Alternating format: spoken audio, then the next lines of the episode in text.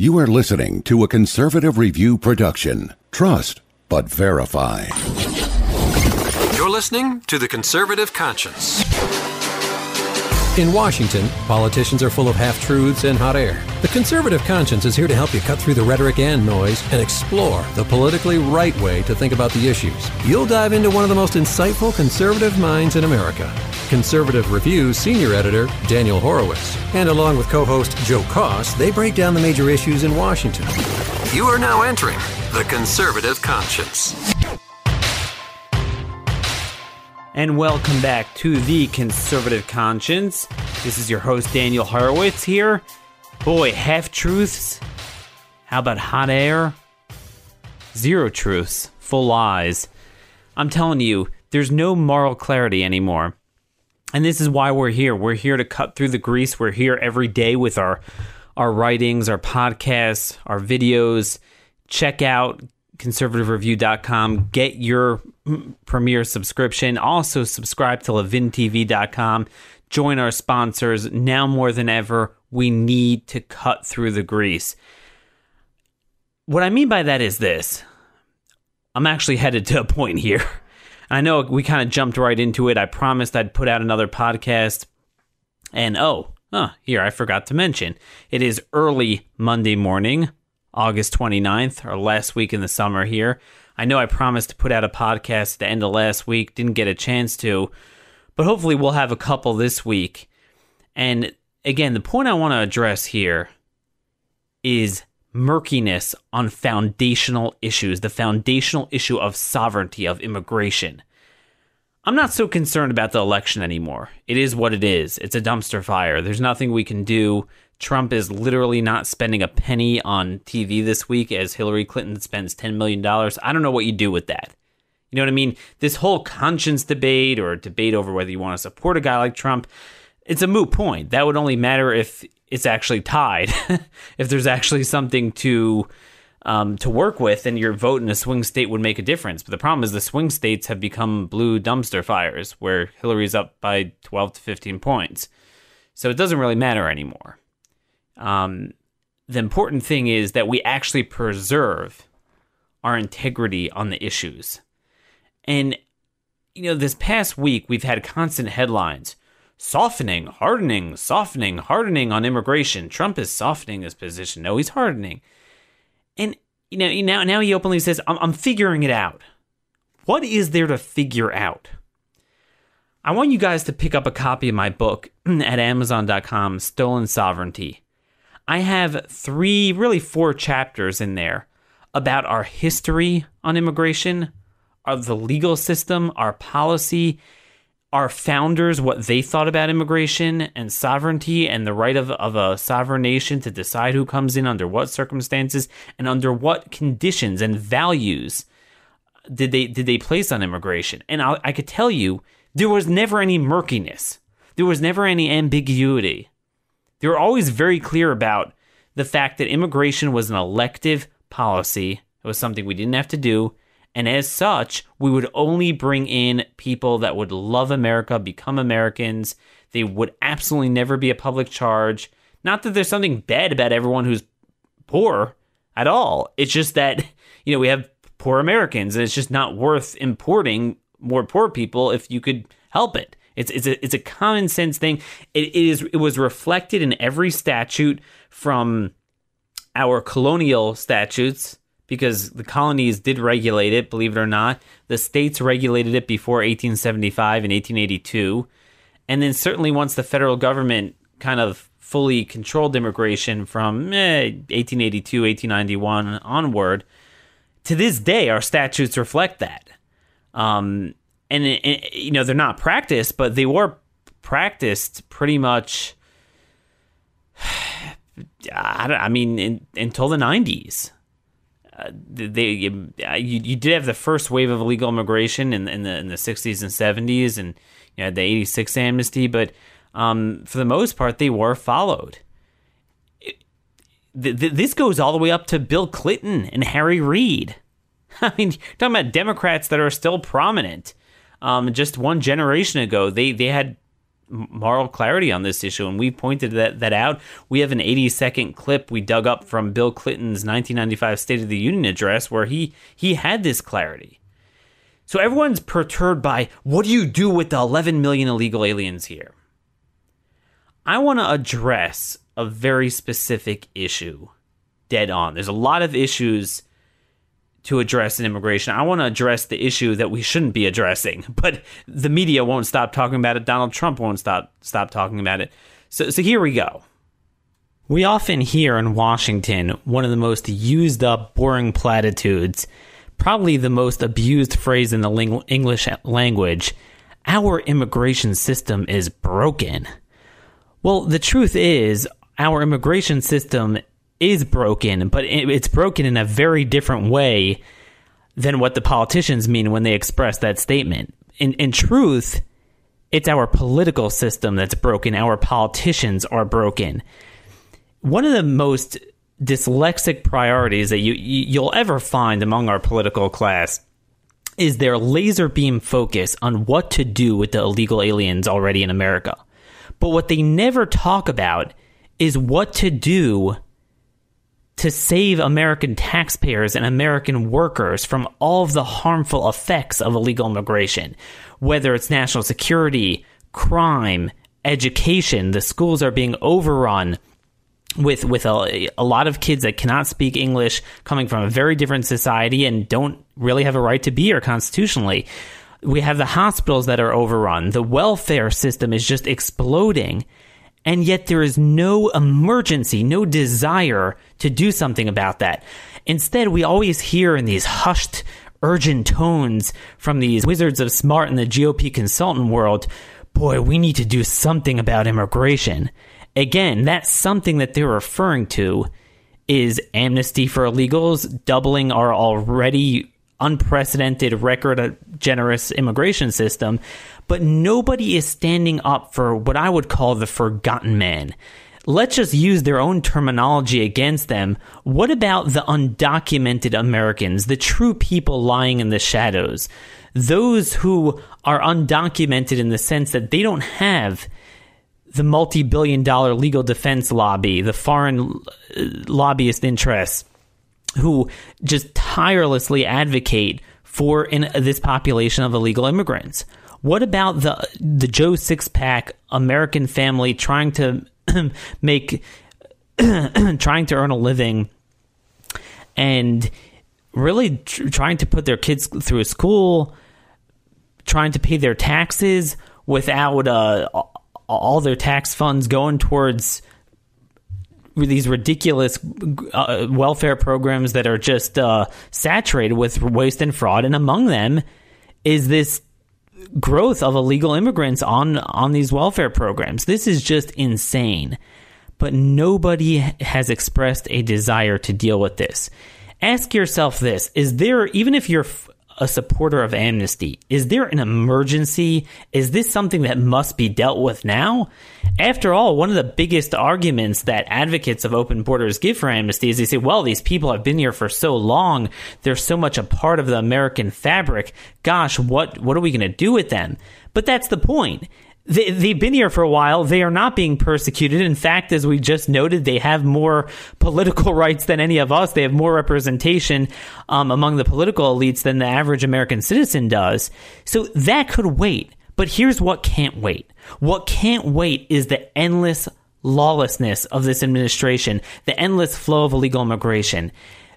If nothing else, just the violent crime that is that is taking place now. Obama said originally, in order to explain the rationale for his amnesty, that he wanted to focus primarily on criminal aliens. His empty slogan was "Let's deport alien uh, criminals, not families."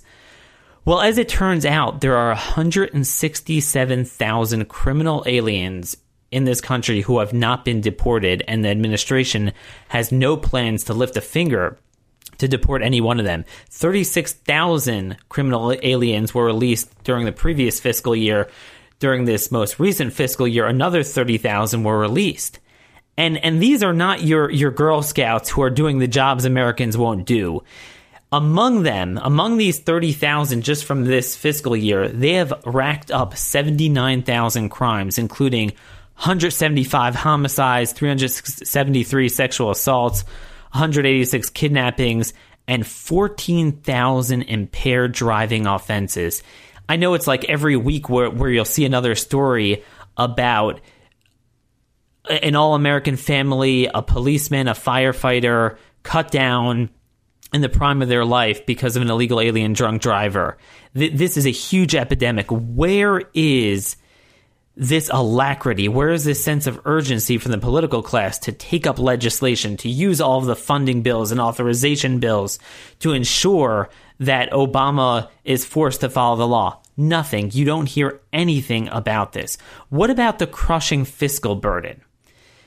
It, has been revealed, despite Obama's promise. If you remember back in the day, Representative Joe Wilson from South Carolina shouted out during Obama's speech before Congress on Obamacare. He said, You lie. Well, he was referring to Obama's assertion that illegal aliens will not get Obamacare subsidies. Well, indeed, we now know they are eligible for Obamacare subsidies. In addition, the IRS commissioner just admitted that illegal aliens can receive huge windfalls f- from refundable tax credits. And now that Obama has legalized 664,000 illegal aliens, what he calls the DACA recipients, and remember, these recipients, this DACA program has not been countermanded by the courts. Only the recent amnesty, the DAPA, um, but not the DACA program, this alphabet soup of lawlessness, that, that, that it stands to this day, almost 600,000 social security cards has been is- have been issued to this population of illegal immigrant. And again, everyone is saying that we must do something about these illegal aliens. But as we know, every time we say that, we only engender a further wave of illegal immigration and more sob stories.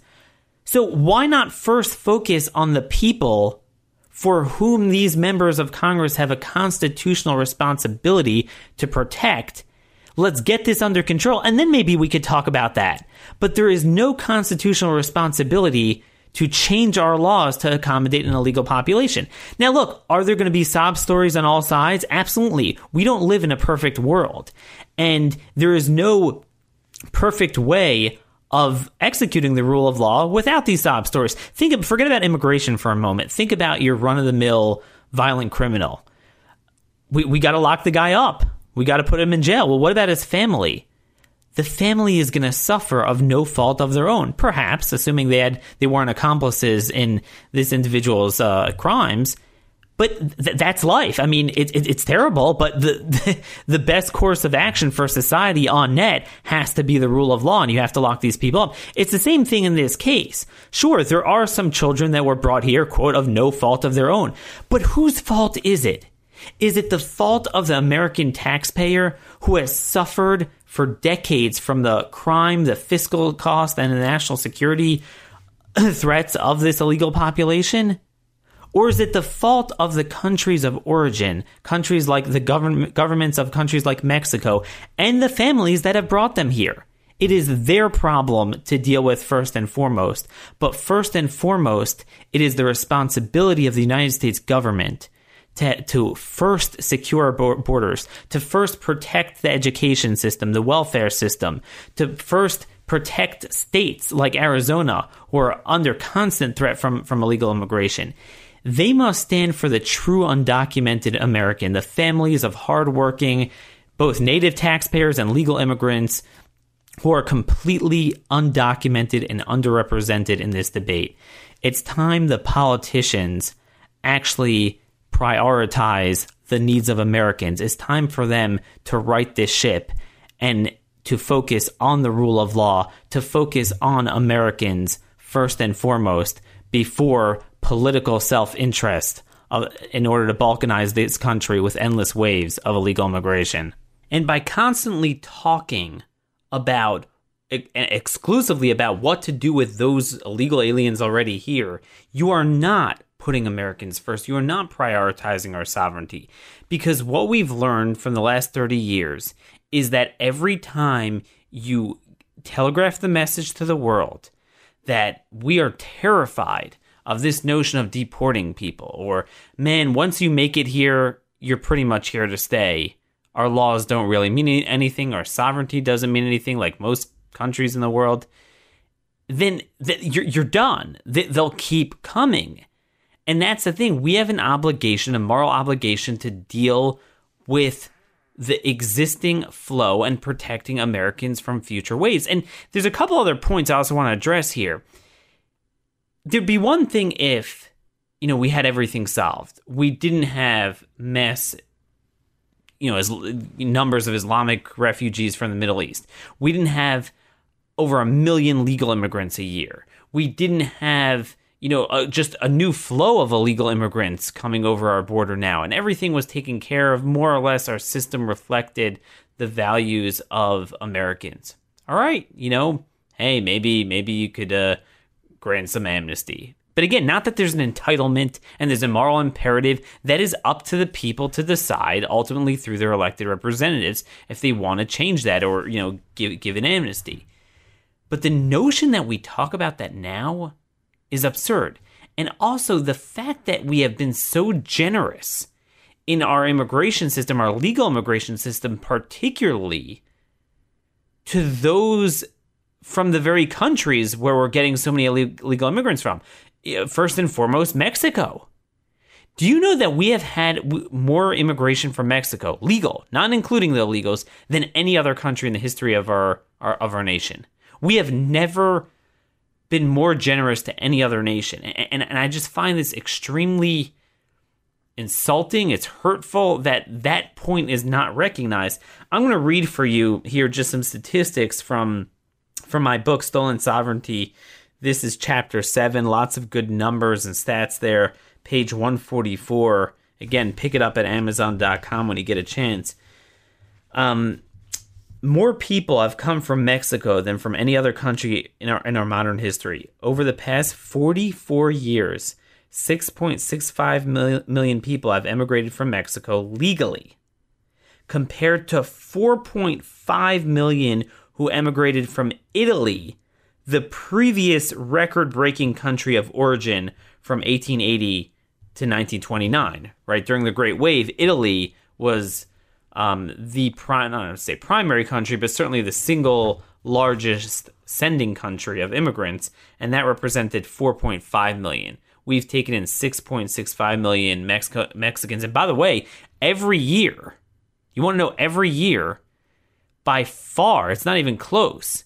The number one legal immigrant country that we take from is Mexico. It's about twice as much as China and India, the number two and three slots and that goes for citizenship as well. If you both look at the intake and then on on the citizenship level, which is about seven years later, the ones getting citizenship, um, we we hand out citizenship to more Mexican nationals um, than any other country by far. So again, it's kind of insulting to suggest that we haven't done enough. Um, we've you know we're more generous than anyone, but you could always give us this pseudo morality. Oh man, you're going to let more people starve and die in Africa? Oh, uh, in in Latin America, we should downright send boats there and pick more people up. But but no, that that's absurd. You know, much like a head of a household, elected officials have an obligation to look out for the, the American people. Like the head of a household that must look out for you know his wife and kids, and and, and it is mutually exclusive to to a large degree.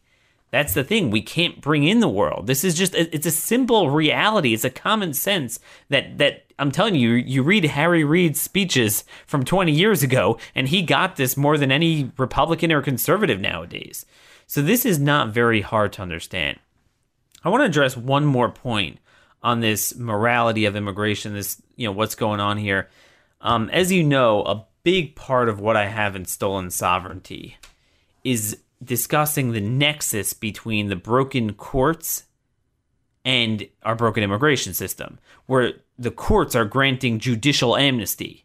So you kind of have the stolen sovereignty on an individual level, where the courts are violating the individual sovereignty of, of Americans, where they can't decide their own um, fate through their elected representatives. You now have the unelected branches doing that, this social transformation without representation. But then they're also violating our national sovereignty as well by um, just granting rights to illegal aliens that never existed.